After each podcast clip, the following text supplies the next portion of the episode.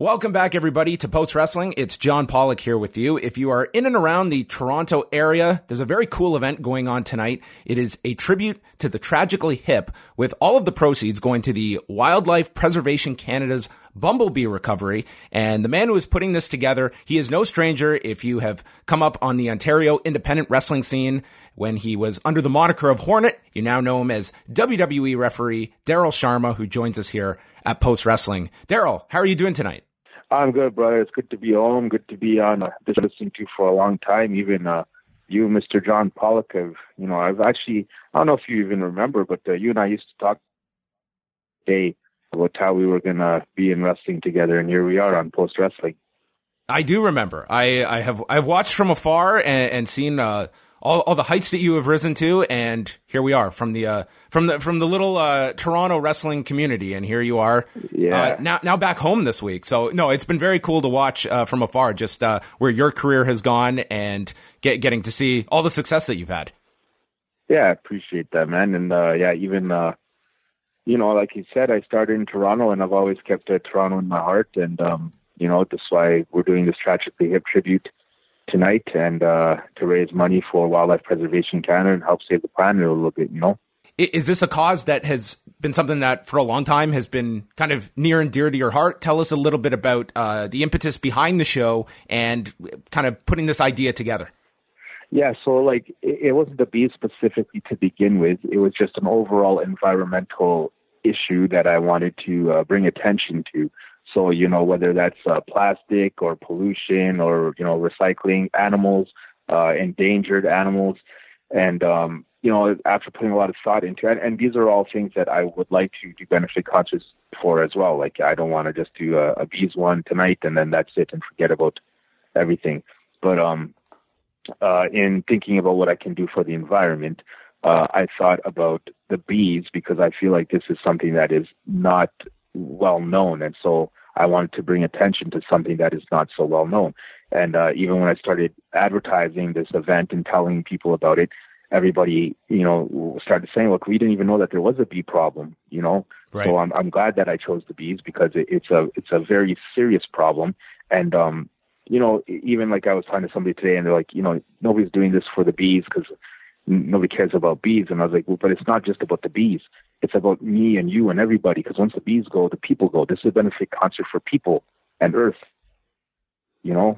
Yeah, absolutely. I think it's it's one of those uh, causes that uh, people don't think about. It's something, you know, you can speak to this kind of at a larger scale of the amount of things that are critical to our living that we take for granted and don't really realize when things reach a critical state, typically until it's way too late. Yeah.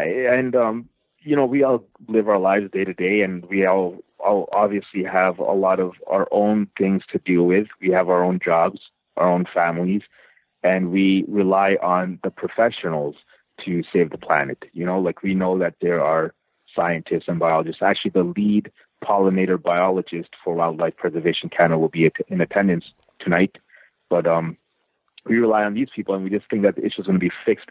But these are just a few people. Like our day-to-day activities have to also uh, be thoughtful and mindful of the planet, you know, like using one-time use plastic, for example. You know, it's a lot of plastic that we use is unnecessary, you know, so it's not just relying on the people who chose their professions to save the planet, but uh, it's also our day-to-day things.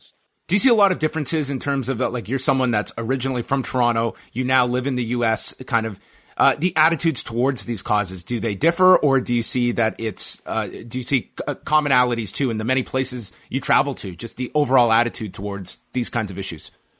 No, it is definitely different where you go. And, and I don't know if it's a cultural thing. Like, I, I don't want to place what it is that's, uh, you know, why it's different.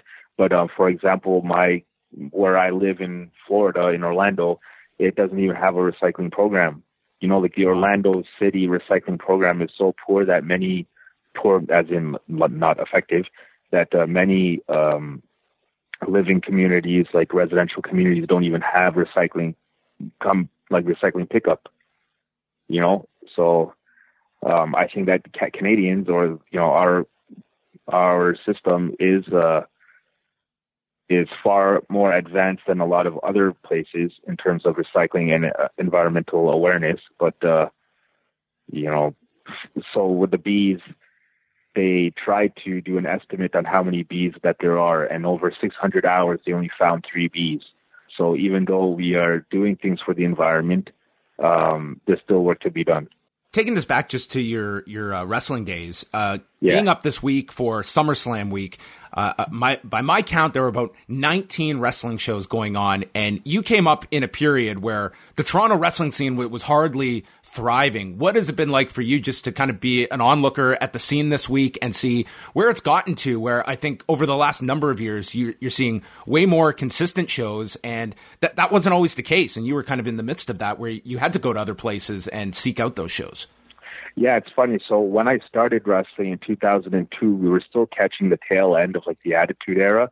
So like the shows were good when I started, and then it started declining, you know, into two thousand five, two thousand six. And like you said, I had to go wrestle in like Mexico or Japan or wherever, or even the States. I would go to the States every weekend because uh, there were more shows there. And I don't know what it was that was causing Toronto to decline, but I think part of it was, I remember, and there was like twenty companies in, um, in uh, the Jeep Greater Toronto area. And um, I think, you know, just that oversaturation of shows and, and wrestlers caused a, um, a problem with uh, the quality of the shows and the attendance.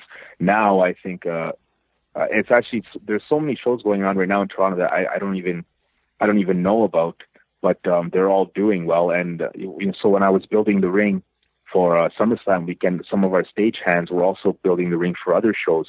And uh, they were saying like, you know, this show drew seven hundred people, and it was just like an indie show, which was like, like I said, that was at the height of like two thousand two, two thousand three for us. So I don't know, like I'm not around to see what's changed, but uh, I'm glad that it did. I, I wanted to just run this one by you because uh, U W A Hardcore was a very interesting promotion here about a decade or so ago, and they brought in so many names. And uh, this is a, this might be a little nostalgic for you, but this was a U W A Hardcore card in February of two thousand seven, headlined by Chris Hero and Claudio Castagnoli against Ultimo Dragon and a mystery partner, Josh Prohibition versus Ruckus. We had Larry Sweeney versus Sanjay Dutt, Alex Shelley versus Danger Boy Derek Wilde, Asylum versus Jerry Lynn, and in the opener, Jimmy Jacobs and Tyler Black versus the Olsen Twins, and in our pre-show Four Corner Survival, Ash, Extremo, Cody forty-five, and a young Hornet. That's uh, crazy. Don't even remember that. It's so funny that a card's so stacked. Like, uh, many of those people uh, I work with now, like Chris Hero, I see almost every day. But uh, I I don't know. What year did you say that was? two thousand six? This was, I believe, February of two thousand seven. Yeah, I don't. I honestly don't even remember that.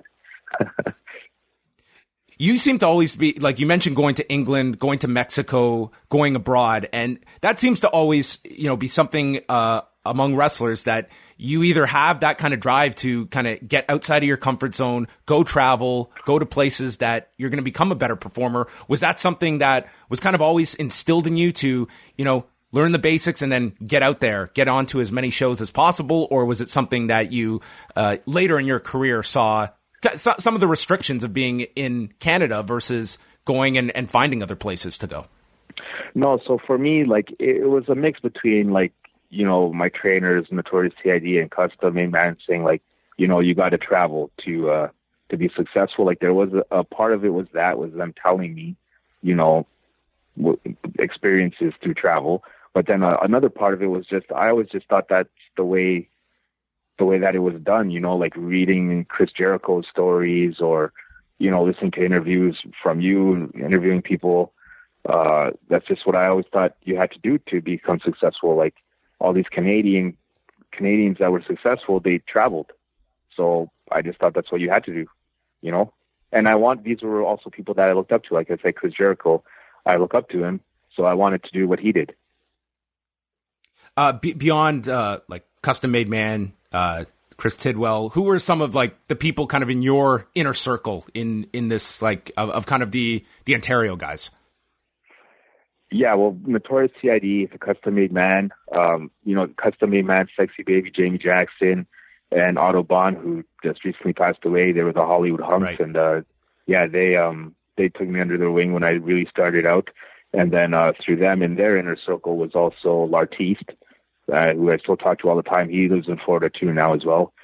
Um, but yeah, those were, those were the guys. And then, uh, um, from there, you know, I went to some wrestling in Mexico. I trained at Arena Mexico and, uh, some other places there. And then I uh, went to Japan, Dragon Gate. But, um, as far as Ontario, uh, yeah, those are my guys. When also, you get then, to, uh, you know, those, those were like the, the generation that trained us, but then, uh, Minor Circle after that was, you know, the Flatliners and R J City. Yeah, it's uh, you know, it's it's quite it's quite the lineage, and you know, you bring up uh, Otto Bond, who passed away this past January. Like, what a what an unbelievable personality he was. I think on a on a larger stage, uh, people would have just like this guy was just such so tremendous in that role. Um, and the Hollywood Hunks, I mean, that was like a great act that could go Uh, all over the province, and they, you know, in the late nineties and early two thousands, they were they were among the standouts, I felt. Yeah, and you know, like if you really want to break it down, like when these guys kind of left Ontario, like that was the exact same time that the attendances started going down. And I don't, it's not just them as performers, but uh, their leadership. You know, like they were locker room leaders. They made sure that uh, everybody was being brought in the right way. And then um, when they started kind of leaving wrestling, uh, just like everybody just started becoming like random people started coming into the locker room out of the woodworks, you know? And I think uh, that's what started kind of the decline of uh, the Ontario wrestling scene. As we fast forward, how did uh, you get on W W E's radar? Was that uh, a tryout si- situation? And uh, tell us a bit about that as we go to around uh, two thousand sixteen when that happens. Okay, yeah, so two thousand sixteen, after, you know, years of sending in tapes and stuff like that and, and talking with whoever the um, head of talent relations was at the time, like, you know, I went through so many people during my wrestling career. Um, eventually, you know, it was Canyon. Um, I was working as a trainer at the Battle Arts at the time, and also I was going to India to train at um, the Kochak Kali's Academy over there. And uh, so Santino sent in a letter to Canyon Seaman and say, hey, you got to give this guy a, a tryout. And, um, you know, we had already been talking, Canyon and I, and, uh, you know, talent relations, we'd already been talking about like doing cruiserweight stuff and stuff like that. And then I said, yeah, he's on our radar. We're going to, you know, give him a tryout or whatever. And Sancho was like, no, you got to give him a tryout. And so, uh, went down for my tryout and, uh, nailed it. And, um, they said, hey, we need a, we need a referee. How do you feel about that? And they said, you know, we, we see you've been wrestling a long time. Like, you know, how much longer do you think you can wrestle and stuff like that? And I said, uh, this job from as a referee, I'm going to take it. And uh, so I took it. What was that adjustment like for you going from a wrestler to a referee? And was it a quick transition for you or a, a longer process to go from one role to the other? No, it was a pretty natural transition just because I had been wrestling long, so long, you know, so I knew what, uh, what was needed of me when they explained to me what a referee's job in the W W E is. Um, you know, I, I, my first match in N X T was November fourth, two thousand sixteen, and then I was on T V uh, pretty soon after that. I arrived at the Performance Center at the end of October, and I was already doing live events November fourth, so it was a pretty quick transition. I had a lot of help, too. I mean, in that place, like, you're you're around the best of the best between the coaches, the other referees, the talent, so I had a lot of help with me as well. And what's kind of the, like uh, a typical week for you uh, at the Performance Center? Is that where you're typically spending your days? Uh, when I'm in Florida, yeah, I'm typically at the Performance Center, but th- there is no real typical week because uh, it depends, right. You know, if we have T V that week, you know, in N X T, we don't do T V every week. We tape it. So it depends if it's a T V week, if we have a road loop or if it's just Florida shows. Um, and as well, we always have like seminars coming in. So we have financial people coming to help us out or like, uh, you know, concussion talks and stuff like that to help us as individuals. So every week can be different, but Um, you know, I'm I'm there every day except for maybe Friday if there's a far road show or whatever. It's it's interesting because uh, this past uh, week you had the match between uh, Akira Tozawa and it was Jack Gallagher on on two oh five Live this week, and yeah. There's a moment in the match where uh, Tozawa gets cut on the forehead, and I'm just curious in your position there, what are you looking for in that kind of a situation? Are you assessing uh, how significant of a cut is this? Is it impairing his vision? Uh, what's going through the referee's mind at that point and assessing a situation on live television? So the first thing actually was not the blood that was an issue. It was that there was blood on the head, which means that it could be a head injury, a concussion, or something like that. So the first thing that happened, so, you know, he got hit, his head hit on the post, rolled out on the floor. When he got back in, you know, I just asked him, you know, I just did a concussion check or whatever, you know, it's our part protocol. Like I said, we have these seminars. That's one of the seminars we have for referees is uh, um, being a first responder to these things. So, uh, you know, I just checked on him, on his safety, if he was all there or whatever. And then, uh, you know, I back Jack, you can see on the video, I back Jack Gallagher off. I say, hey, I got to, you know, clean him up, check him out, whatever. So I go, and I just want to talk to him for a little bit, you know, I make sure that he's all there. And then I say, okay, I'm gonna, just going to clean you up. And I clean up his cut, and I, I have to see, like, is it going to keep pouring out, or does it need to be stitched or glued immediately? Or like, what is the situation there? Because um, obviously you want to reduce uh, blood transfers and stuff like that. So, you know, I just cleaned him up. And then, um, and then I continued the match, unless, uh, and I was ready to uh, stop it again if needed to, but it was fine from there. And then, you know, I just keep a... an eye, just keep my eyes on him, make sure that right. uh, he's not like loopy or anything like that. Do, do you find there's there's a completely different mindset from when you're in that ring as a performer versus a referee? Does it require kind of a, you know, you're you're looking for things like this, whereas the wrestler, it's just go, go, go, and you've you've got your own set of priorities. It, is it a drastic difference, just the mindset? Yeah, so like, um, you know, I related kind of to like uh, before I was in the W W E, I was working construction as a general contractor. I had my own general contracting company. And um, when we used to build houses, you know, there was the plumber, there was the electrician, there was, uh, you know, different trades. And then there was, they hired me as the general contractor to look over everything. And that's kind of the way the referee in the W W E is, you know, there's the wrestlers, there's the producers, there's the camera guys, there's the medical team. But then there's the referee that has to kind of overlook all of these pieces and make sure everything runs smoothly, you know, because everybody's got so much on their own plate that we got to put all these pieces together. And so a week like this where you're up in Toronto, I mean, we've seen you like on, on two oh five Live, and but are you still strictly N X T? Where is where are you largely uh, set up right now? Yeah, I'm still uh, N X T based. Um, you know, I was on Raw, SmackDown as well a couple of weeks ago. So for me, it's kind of like still fluid right now. But um, N X T is my base. But, uh, you know, it's just like the same as talent. Sometimes they need you on different shows or whatever. So, you know, so it's kind of fluid for me, but uh, I am N X T based. It must be quite something now that you've been there as many years as you have to see what N X T has grown into, the amount of talent that has gotten into there, and just, um, you know, ha- having a, a front row seat to just all of these very interesting moves, and, and just seeing uh, the, the growth of that place and, and, what, and what's happening. I can't actually tell you how cool it is. That's my favorite thing about N X T is seeing somebody come from nothing, or not from nothing, but uh, from scratch in the W W E, and have to, like, in some cases, redevelop their identity. And then uh, I'll give you Elias as a perfect example. When I started there, you know, he was doing this, he was really fine tuning this character of Elias.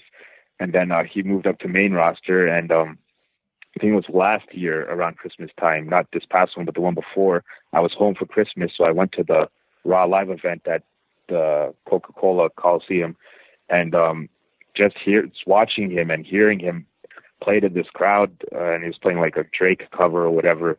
But like afterwards, I went up to him. I was like, man, that was the coolest thing on the planet. Like I, I'm so proud of these guys that like just like a few months ago, he was doing these shows in Florida in front of like two hundred people.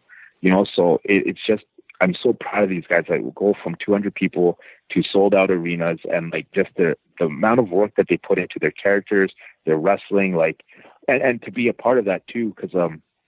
part of our job at the P C for people like myself and Eddie and Drake, who uh, were wrestlers before, we uh, we help out with the coaches. So like in Norman's class, Norman Smiley's class, uh, you know, he uses me often to uh, uh, demonstrate things wrestling wise. And um, so some of these people, they have never wrestled a day in their life before they got here, and to have a hand in that, or or even on the drives, the car rides, you know, like uh, they'll pick our brain or whatever, and then to see them go and and do SummerSlam is uh, the most, it's just, it's so awesome. It's also been so notable to see just such a wide variety of guest coaches that come in there. Is there one that just jumps out at you as someone you get in there on a Monday and, wow, Kendo Koshin's here, for instance? yeah. Um, you know, we just had Gangrel. It's actually, it's so funny. Like, uh, I don't know. It's just mind blowing. We, we actually say that, like, uh, who, who's, uh, who's going to walk through the doors this week? Like, you know, it's like X-Pac comes in, like it's, you know, remember the Monday Night Wars? It was like exciting to see who's going to show up on Nitro, who's going to jump to Raw. Like, that's the new feeling for us on Mondays. It's like, who's going to be the guest coach this week? That's the exciting thing. But actually, Asylum, who uh, he was from the Ontario N B C, and he now wrestles with Stone Rockwell. He was a guest coach a couple of weeks ago, and he knocked it out of the park. And, uh, you know, it'd be good if another Canadian was uh, signed as a coach there. But uh, everybody liked him, and he knocked it out of the park, so hopefully... Do you have aspirations at, at some point da- down the road of getting back to, to training guys? And also, I mean, like, you know so many aspects of, of the industry now just from your experiences. And, you know, at, at thirty-four years of age, I mean, you have just a wealth of years behind you. Is is that something you look to as down the road? That would be uh, a fun opportunity for you? Yeah, actually, um, I have been talked to about uh, coaching and producing and stuff like that, and it is something that I'd be very much interested in. It was actually printed on a, a TakeOver by accident. It said producer Darryl Sharma, and um, all the coaches came and congratulated me. I was like, uh, that's a typo, oh, wow. I think, because I never knew about that. But it's funny that even with this typo, like, nobody thought twice about it. They were, you know, just thought, yeah, Daryl's producing a match. So, you know, I, they're already accepting of it, so, you know, maybe one day it will happen. Well, uh, I won't keep you too much longer here. I know that uh, it's a very busy day for you, but uh, my last thing here, you were doing the uh, the three-way at TakeOver on the weekend with Velveteen Dream, Pete Dunne, and Roderick Strong, and this featured uh, Velveteen Dream's entrance. And as a Canadian, uh, your your choice between Jacques Rougeau's I'm the Mountie versus the Fabulous Rougeau's theme, what what gets the nod for you? The Fabulous Rougeau's. I still actually listen to that song from time to time. I think it's hands down the best theme that's ever been produced by. Yeah, either, either that or um, uh, the Beverly Brothers. Yeah, they, they they don't get enough uh, nostalgic uh, love. I feel the Beverly Brothers, yeah. Bo and Blake. Uh, but yeah. let's uh, let's quickly uh, review everything that's uh, going down tonight. It's a tribute to the Tragically Hip, uh, which I have to imagine was a very important band to you, Darryl. Yeah, it's my, one of my favorite bands of all time. Yeah. It's happening at the Rock Pile, which is fifty-five fifty-five Dundas Street West. Again, all proceeds are going to the Wildlife Preservation uh, of Canada's uh, Bumblebee Recovery. It is Hornet Saves the Bees tonight with the Tragically Hip concert. Uh, doors are at seven p.m. and you can go to hip tribute dot eventbrite dot c a for tickets. Uh, Darryl will be on hand, and this is a great event that you're putting together, uh, and I'm so glad that we got to reconnect, Darryl, and have you on the show. This was a ton of fun to discuss. Uh, to see everybody there.